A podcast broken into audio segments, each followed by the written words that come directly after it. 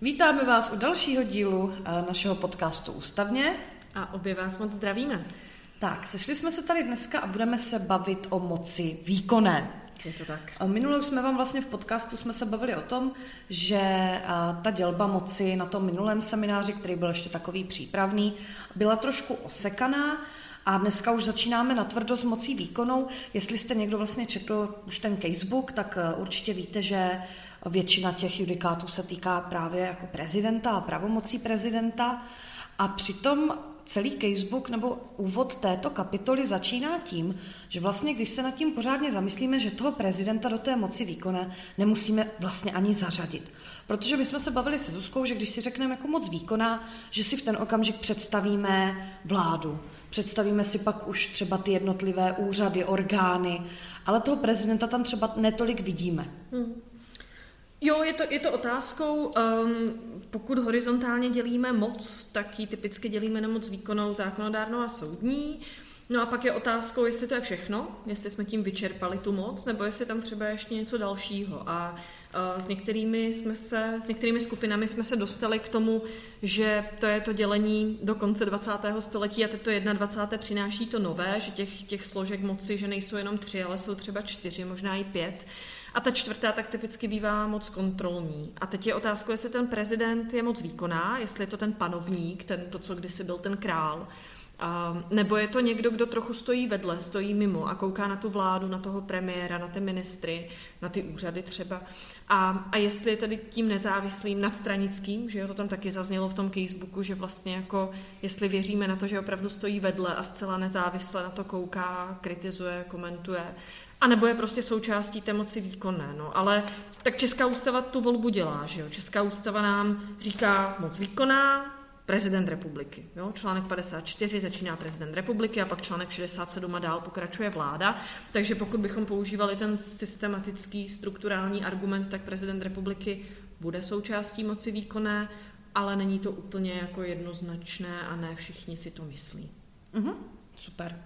Myslím si, že můžeme postupně přejít, eh, teda k, jestli tohle je vše, co bys k tomu chtěla říct, tak si myslím, že se můžeme posunout eh, k prvnímu judikátu, kdy se vlastně opět jedná o předsedkyni nejvyššího soudu. Já bych možná přeci jenom, než se dostaneme k judikatuře, já si myslím, že ona je taková nereprezentativní. Jakože vlastně, ty, ty jsi to řekla správně, nevíme, jestli je prezident součástí moci výkonné a pak máme polovinu kejsů o prezidentovi co vlastně je moc výkona, jo? Co, si z toho, co si z toho vzít. A já tady chci vlastně jenom jako všechny povzbudit, aby, když se budete na ten seminář připravovat, nebo možná už jste to udělali a je pozdě vám to říkat, ale vlastně nejprve si přečíst tu ústavu a fakt si jako projít, co říká o prezidentovi, co říká o vládě. Třeba vás zaskočí, že poslední článek hlavy třetí najednou je státní zastupitelství, které není součást vlády, ale má tam ten svůj článek moci výkonné. To je taky vlastně volba, kterou dělá Česká ústava.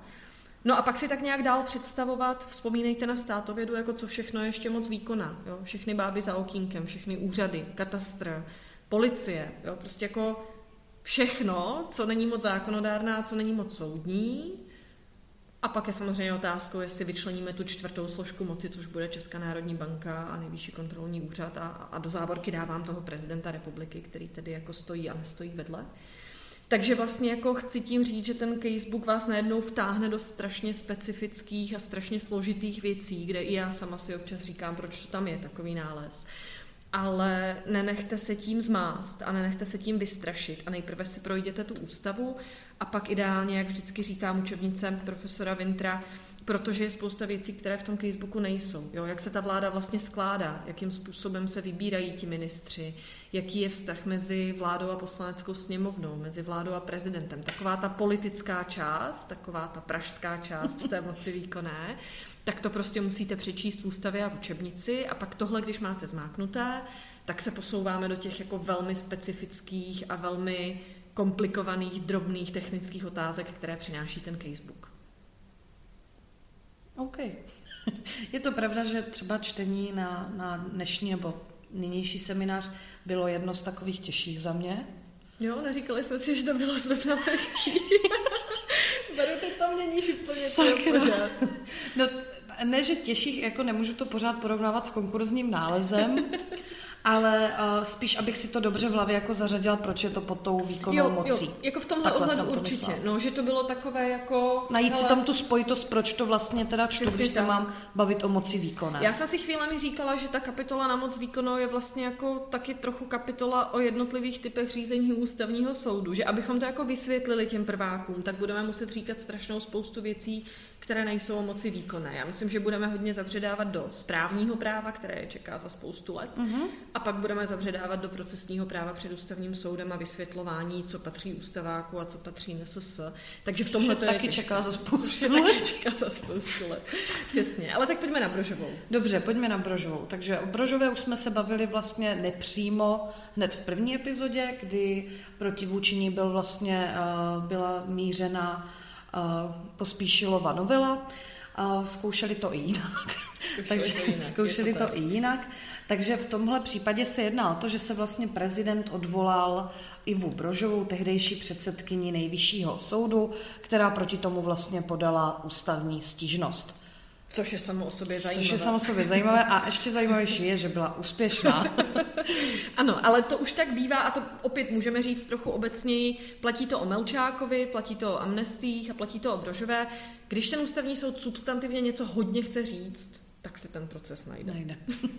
jo, tak to je jenom taková cynická a nihilistická poznámka. Ale um, co si z toho odníst? Jako v první to řadě si se chtěla zeptat. Přečtěte samozřejmě, tady jako boříme ten mýtus, že stačí si poslechnout podcast a pak už nemusíte číst casebook. Určitě si to přečtěte, je to jenom jedna stránka.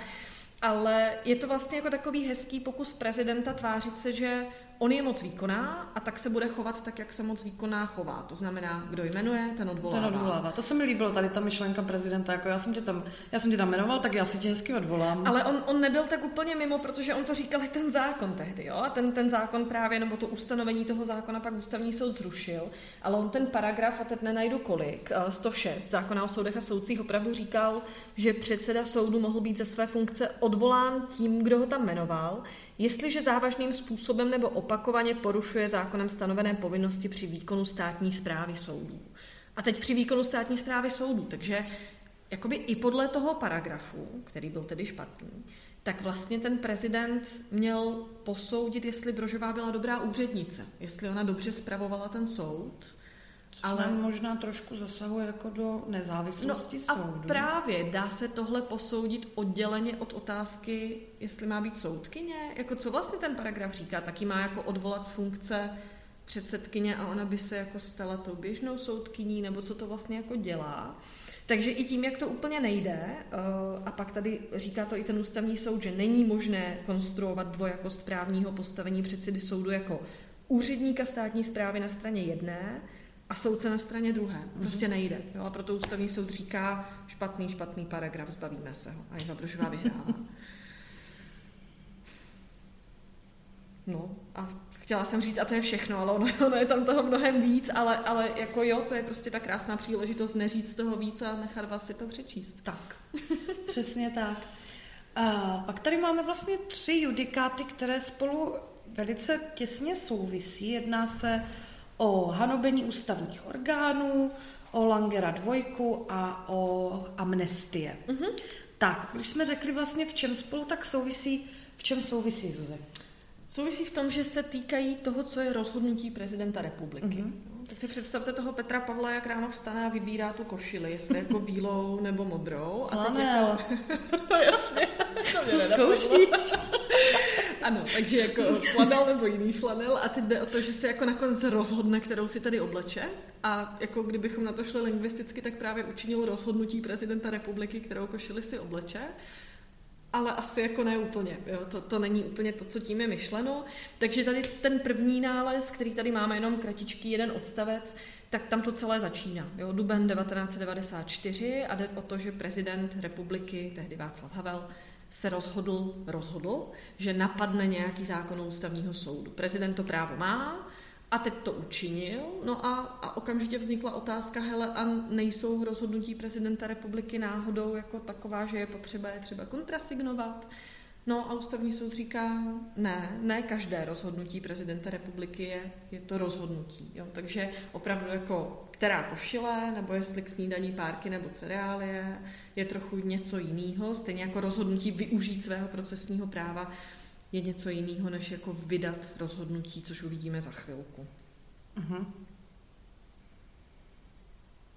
Jo, vydané rozhodnutí nelze proto chápat jako jakékoliv se rozhodnutí k určitému chování. Mm-hmm. To je vlastně jako to hlavní sdělení toho kratičkého. Ale a třeba nějaká forma toho rozhodnutí prezidenta republiky, jak by mělo vypadat, nebo právě to až pak jako ex post nějak posuzujem? No to právě záleží, co ten prezident dělá. Takže jo, uh, ať si to za, zarámujeme taky do nějakého ústavního ustanovení, tak jsme v článcích 62-63 Uh-huh. A to jsou ty dva články ústavy, které říkají, jako, co prezident umí a co dělá. Jo? A teď jako uh, on třeba svolává zasedání poslanecké sněmovny, podepisuje zákony, no tak to si dovedeme představit, jak to dělá, ale pak taky zastupuje stát na venek. A to asi jako nedělá tuška papíra, teď zastupuje. Jo? Takže forma závisí od toho, o čem se bavíme.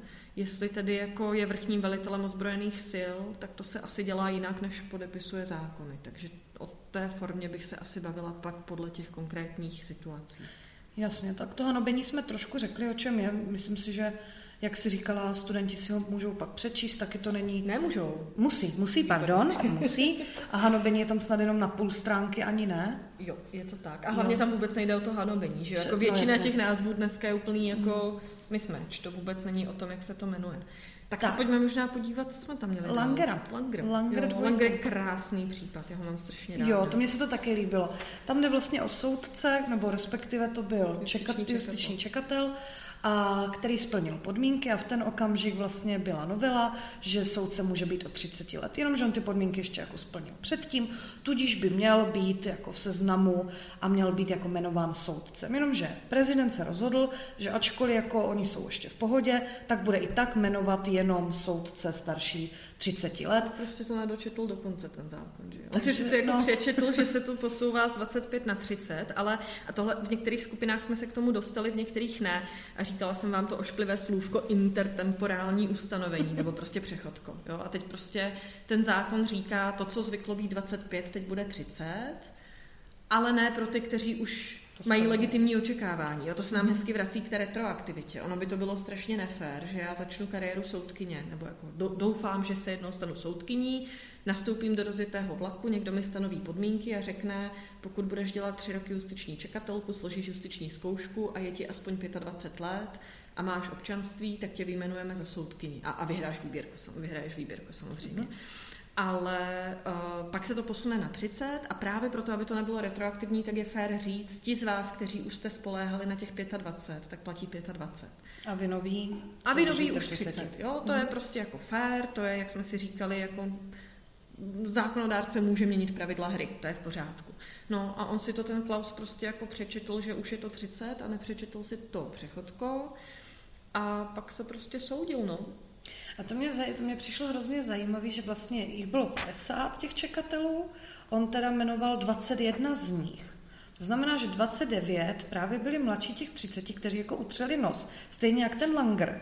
A že ten Langer do toho tak šel, jako já musím jeho obdivovat v tomhle. No, že se tak byl za svoje práva. Taky je jediný z té skupiny, který pak nebyl jmenován, protože ti, co to vzdali a sklapli podpatky, tak eh, byli jmenováni, tam musel být nějaký díl nebo něco. No a Petr Langer je úspěšný advokát na Ostravsku. takže, takže jako jo, tak eh, já myslím, že ješitnost českých prezidentů je téma samo o sobě, ale tady je prostě jako mnohem zajímavější, uh, tak jako jasně, rozhodnutí prezidenta republiky, uh, pokračujeme v tom tématu od toho hanobení, ale tady je ještě jako jiná otázka. Tady je otázka, jestli prezident je správní orgán. Jinými slovy, jestli on je taky něco jako bába za okýnkem, jestli on vlastně jako vydává to rozhodnutí, které musí být jako v souladu s právním řádem a jestli se někdo může podívat a zkontrolovat ho a říct mu takhle ne, znovu a lépe. Mm-hmm.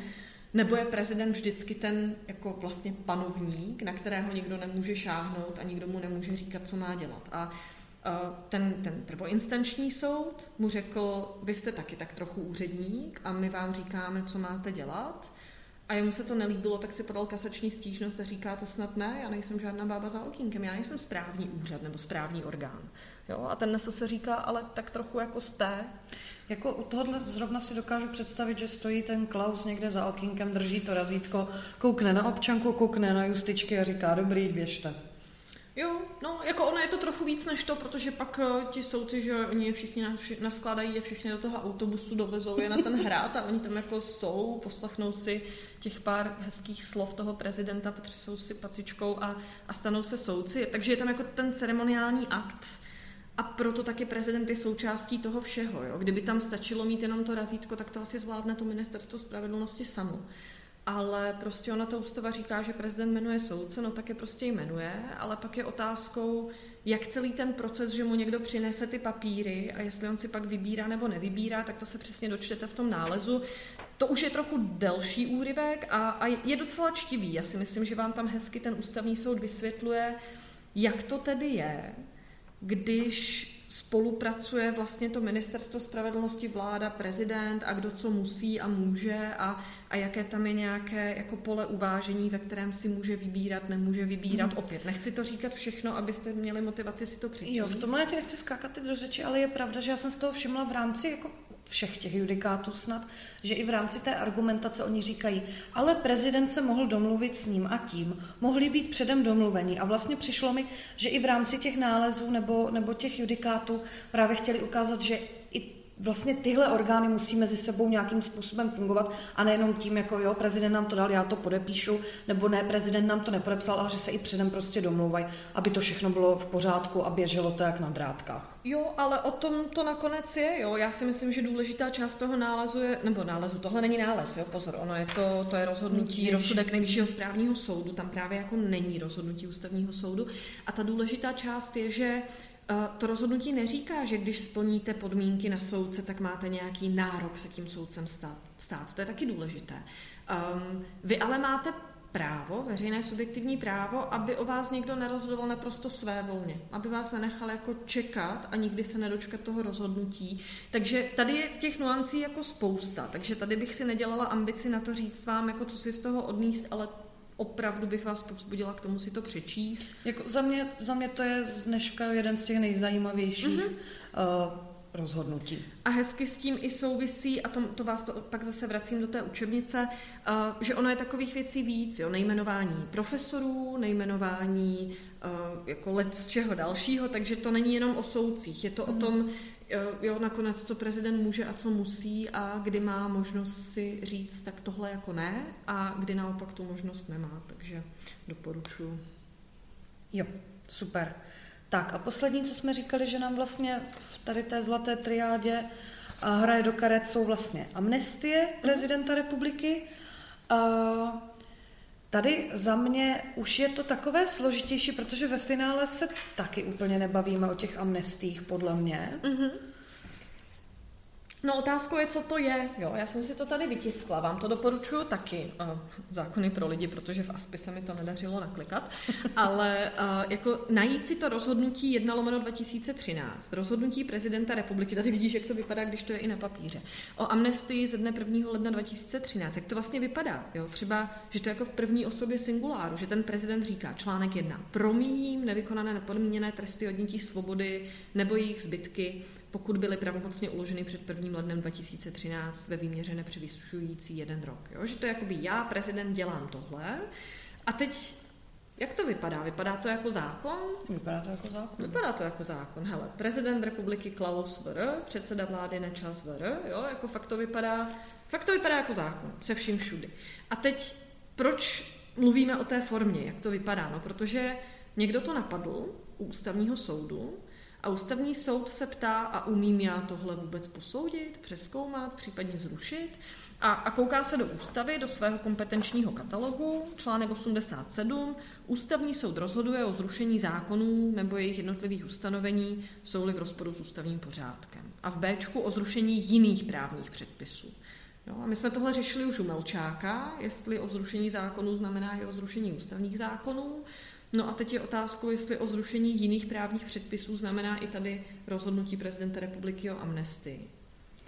Jak, se, jak říkala Zuzka, vlastně, že jsme to viděli u Melčáka, tak už tehdy u Melčáka jsme si říkali, že je super vlastně pomocí jeho vidět, jak ten soud nebo ústavní soud funguje.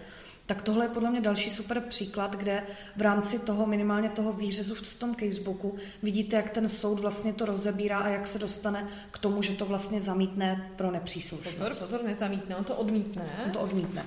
Zamítne, zamítne by právě bylo jako substantivně, ale on to odmítne pro nepříslušnost. A to je strašně zajímavé a tematizuje to pak, myslím, Ivana Janů. Uh, a tematizuje to za mě strašně dobře. Jo? Um, a i ta otázka vás k tomu vede. Hned první poznámka říká, že když ústavní soud rozhoduje, tak to vlastně může rozdělit na takové dvě části. Nejprve, jestli jako vůbec si o tom chce povídat, a to je ta procesní část, a pokud ano, tak se jde podívat na to, o čem to vlastně je. A tady tohle je trochu chaos, protože on v té první části říká, tohle já neumím. Já umím rušit právní předpisy, ale já neumím dělat nic s rozhodnutími prezidenta republiky o amnestii. Nemám to na seznamu své práce, takže bohužel děkujeme, nashledanou, nejste tady správně. Posíláme šváteček. A pak tam přijde prostě to obiter diktum, úplně jako bizarně, nebo jako já to chápu, proč tam je, není zase bizarní, ale to obiter diktum říká, ale až bude fakt průšvih, tak to udělám. A udělám to pravděpodobně takhle. A Ivana Janu na to říká, a jak to jako uděláš, když to neumíš? Hmm. Jo? Já jsem jako přemýšlela, jestli mě napadne nějaká dobrá metafora, a jako dobrá mě nenapadla, ale nějakou mám, jo. takže, prostě jako představ si, že přijdeš za kámošem a říkáš, prosím tě, odvezeš mě někam? A on říká, promiň, já jako nemám auto, neodvezu tě a ty řekneš, ale já bych fakt jako strašně potřebovala, já nevím, rodím, jo, jako teď musím nemocnice. A on řekne, jo, je to vážný, tak jedem. Jo, a teď vlastně jako ten problém je, že pokud to auto nemá, tak jak jako jedem, jo, jako ty ho nemůžeš větší naléhavostí toho případu přesvědčit, že tedy jedem, pokud ti v prvním kroku řekl, že nemá to auto. Ale to přesně ten ústavní soud udělal. Amnestie neumíme. Leda, že by to bylo hodně špatný. Jo? Jo. Takže, takže to je vlastně jako zajímavé na tom případě. A to, co nevyčtete z Facebooku, protože Facebook jako nezažil covid, nebo naopak covid, no prostě to nevychází časově, tak je, že vlastně za covidu vydal ústavní soud něco strašně podobného, co se týče přeskoumávání vyhlášení nouzového stavu. Byl napaden nouzový stav jako takový, jakože řekněte prosím, že nouzový stav není, že nejsou splněny ty podmínky. A ústavní soud říká, myslím, že je to PLUS 8 lomeno 20 usnesko, ústavní soud říká, no to my ale neumíme. Nouzový stav to vyhlašuje vláda a je to akt vládnutí, je to strašně politický akt. My neumíme posuzovat, jestli to mají dobře nebo blbě, takže jako bohužel odmítáme. Uh-huh. Leda, že by to vyhlásili úplně blbě, že by jako vůbec k tomu nebyl důvod, jo, prostě krásný sluneční den, všechno je v pořádku a vláda najednou řekne, jsme v nouzovém stavu, zneužije tuhle svou pravomoc, tak pak, bych, pak bychom zasáhli. Materiální jádro, jo, právní mm-hmm. stát. Jo, a úplně ten samý problém. Jak Jasně. byste to udělali, pokud říkáte, že to neumíte? Takže ty amnestie, jako, jako je to zajímavé, je to podle mě docela složité, když je člověk prvák, tak mm-hmm. tohle mu asi úplně nepraští do oka. Trochu pomůžou ty disenty, takže jestli třeba jste jako mm. z těch, co si přečtou jenom ten tu část toho casebooku a načtou si ty disenty, tak si myslím, že tady ty disenty vám hodně pomůžou. Mm-hmm. A vlastně poslední z disentujících vojen... Hitler. Ano a mluví o tom, že měl být použit akademický výrok. To je jako hezký disent. A to nám opět krásně dělá můstek k tomu minulému semináři, protože on říká, no retroaktivita, že jo.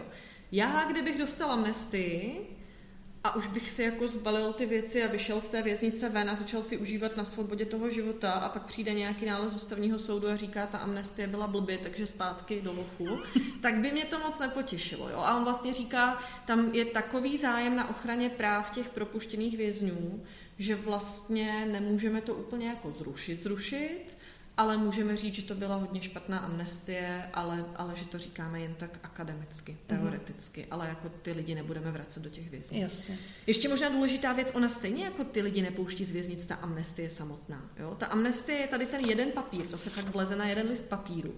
A na základě tady tohodle neaktu nebo právního nepředpisu, tak pak ty soudy v jednotlivých případech rozhodují o tom, jestli jako Franta a Anča jako jdou venku z té věznice. Takže, uh-huh.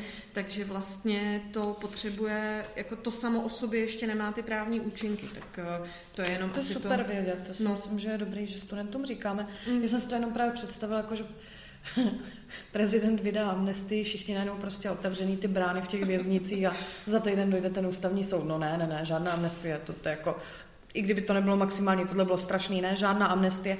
A já už vidím prostě, jak ti policajti jezdí a loví ty vězně zpátky a říkají, no hele, ještě 8 měsíců hochu to dáš. jo, no, tak to je takový jako dovětek k té retroaktivitě z minula. No, tak jo, tak se můžeme posunout zase dál. A další dva judikáty, o kterých jsme se bavili, že spolu krásně dávají smysl, tak byl vlastně uh, na spor o kontrasignaci. Mm-hmm tedy Česká národní banka, a pak to byl, uh, byla právní povaha Rady pro rozhlasové a televizní vysílání. Ano. A... Tak, v čem zase zhledáváš, Zuzi, to No ne v tom to obsahu, jo, ta mhm. podobnost mm-hmm. uh, krásně spolu dávají smysl, myslím takový eufemismus, jakože zrovna kdybych byla ztracený prvák v těchto nálezech, tak by mě to, tohle trochu naštvalo, ale spíše jsem měla pocit, že má smysl o nich mluvit společně, protože oba jsou kompetenční spory, jo, jak jsem říkala, máme tady krásnou jako uh, plejádu různých typů řízení u ústavního soudu. A tady vidíme, že ústavní soud, krom toho všeho, co dělá, tak taky řeší kompetenční spory, takže přichází někdo, kdo se hádá o to, kdo co může nebo nemůže. A zatímco ten první, ten týkající se České národní banky, tak, tak o tom si chtěl povídat ústavní soud, protože to byl kompetenční spor mezi těmi nejvyššími aktéry. Jo. Tady byla ve sporu vláda nebo předseda vlády a, a prezident. Zatímco u, toho, u té povahy Rady pro rozhlasové a televizní vysílání už to ústavnímu soudu nebylo dost dobré. A říká, Se to. tohle, o tomhle já si vůbec nechci povídat. Jo? Tady máte dva ústřední orgány státní zprávy, to si za chvilku řekneme, co je, a prostě soudní řád správní říká, že tenhle typ kompetenčního sporu řeší nejvyšší správní soud. Takže čau, to není pro mě, nashledanou, nechci si o tom povídat. Jo? Ale, ale k tomu se dostaneme, to, tam je jako důležité ještě něco jiné. Ale jo, ten spor o kontrasignaci, to si myslím, že úkolem naším tady v podcastu opět je spíše to zarámovat a poslat eh, studenty, aby si to přečetli. A tady vlastně to klíčové je podívat se do ústavy na rozdíl mezi článkem 62 a 63. Uh-huh. My máme prostě dva kompetenční katalogy prezidenta republiky.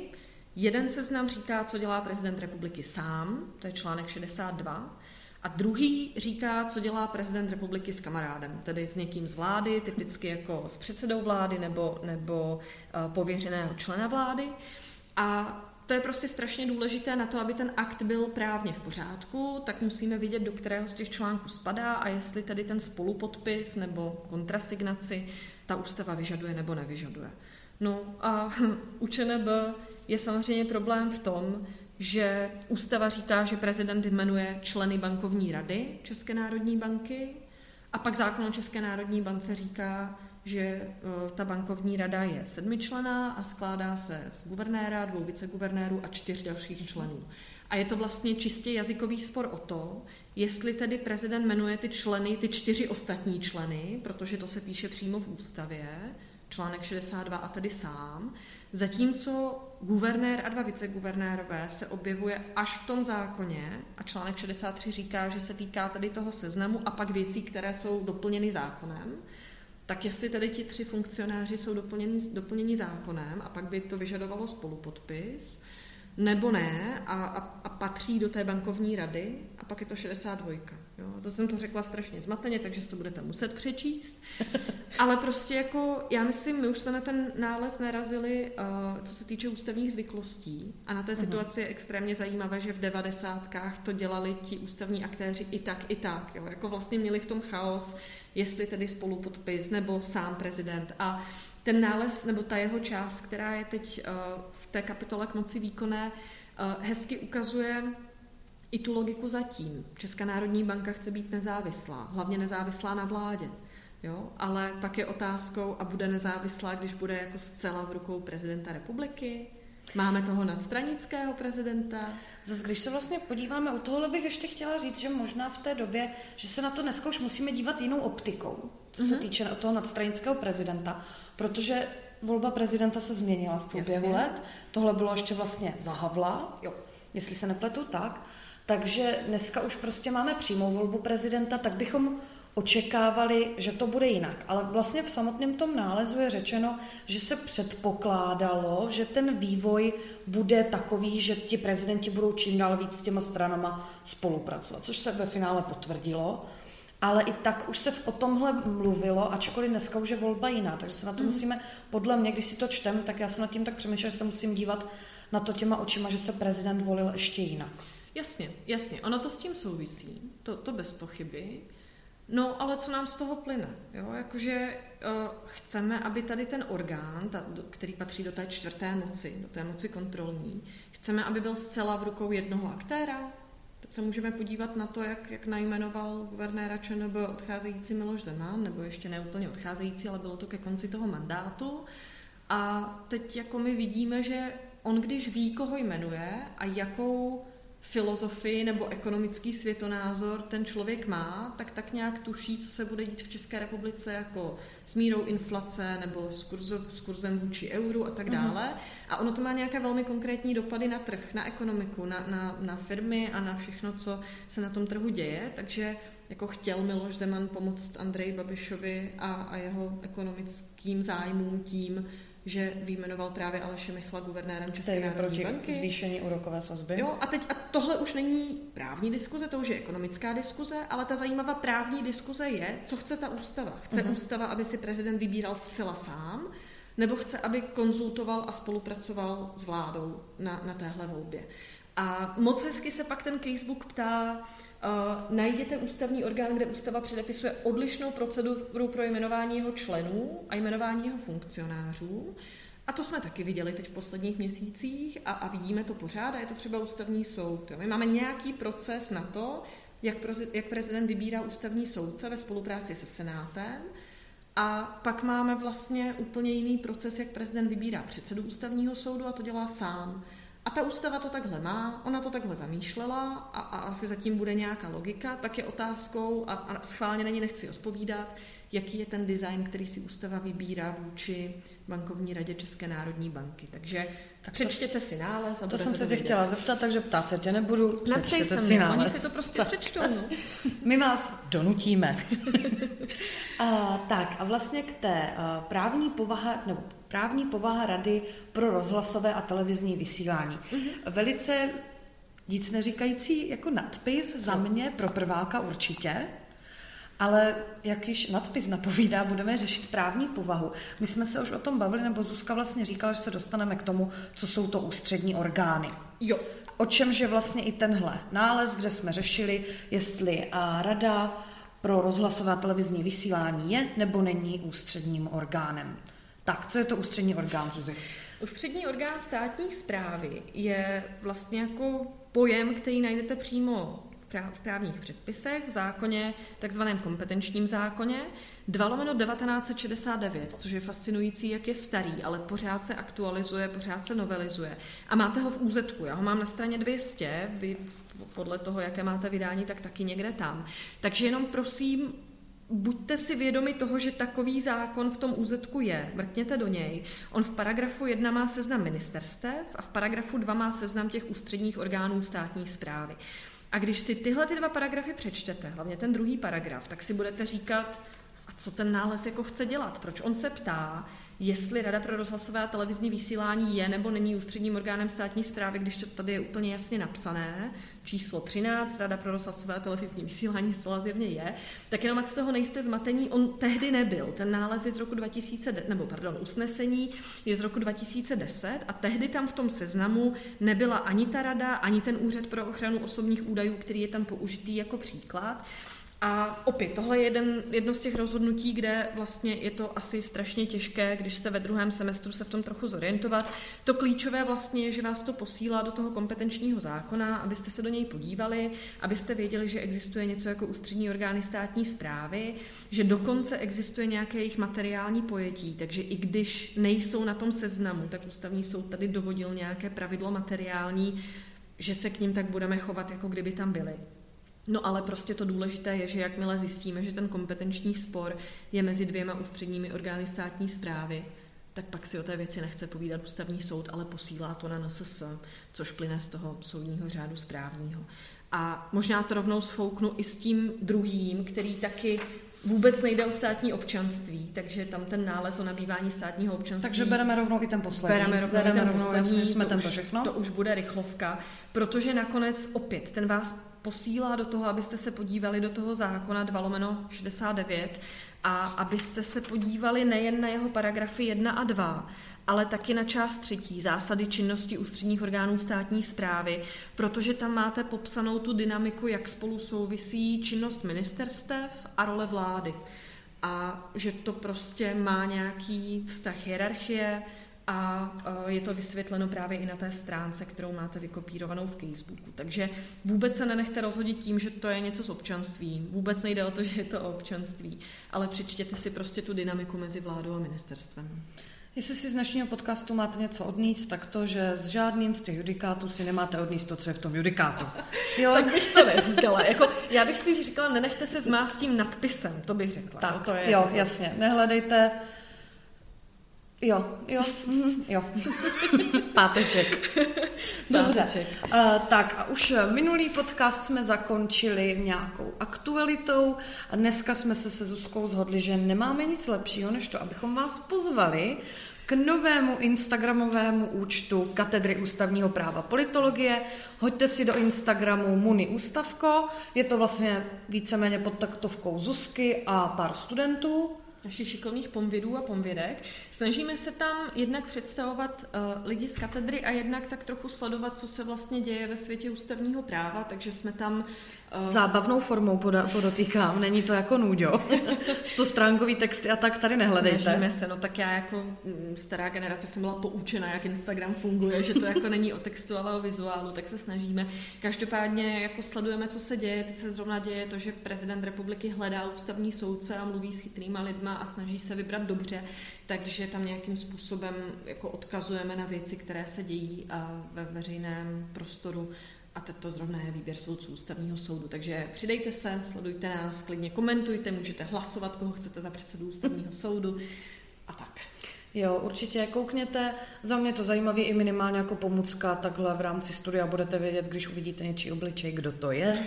To je podle mě super.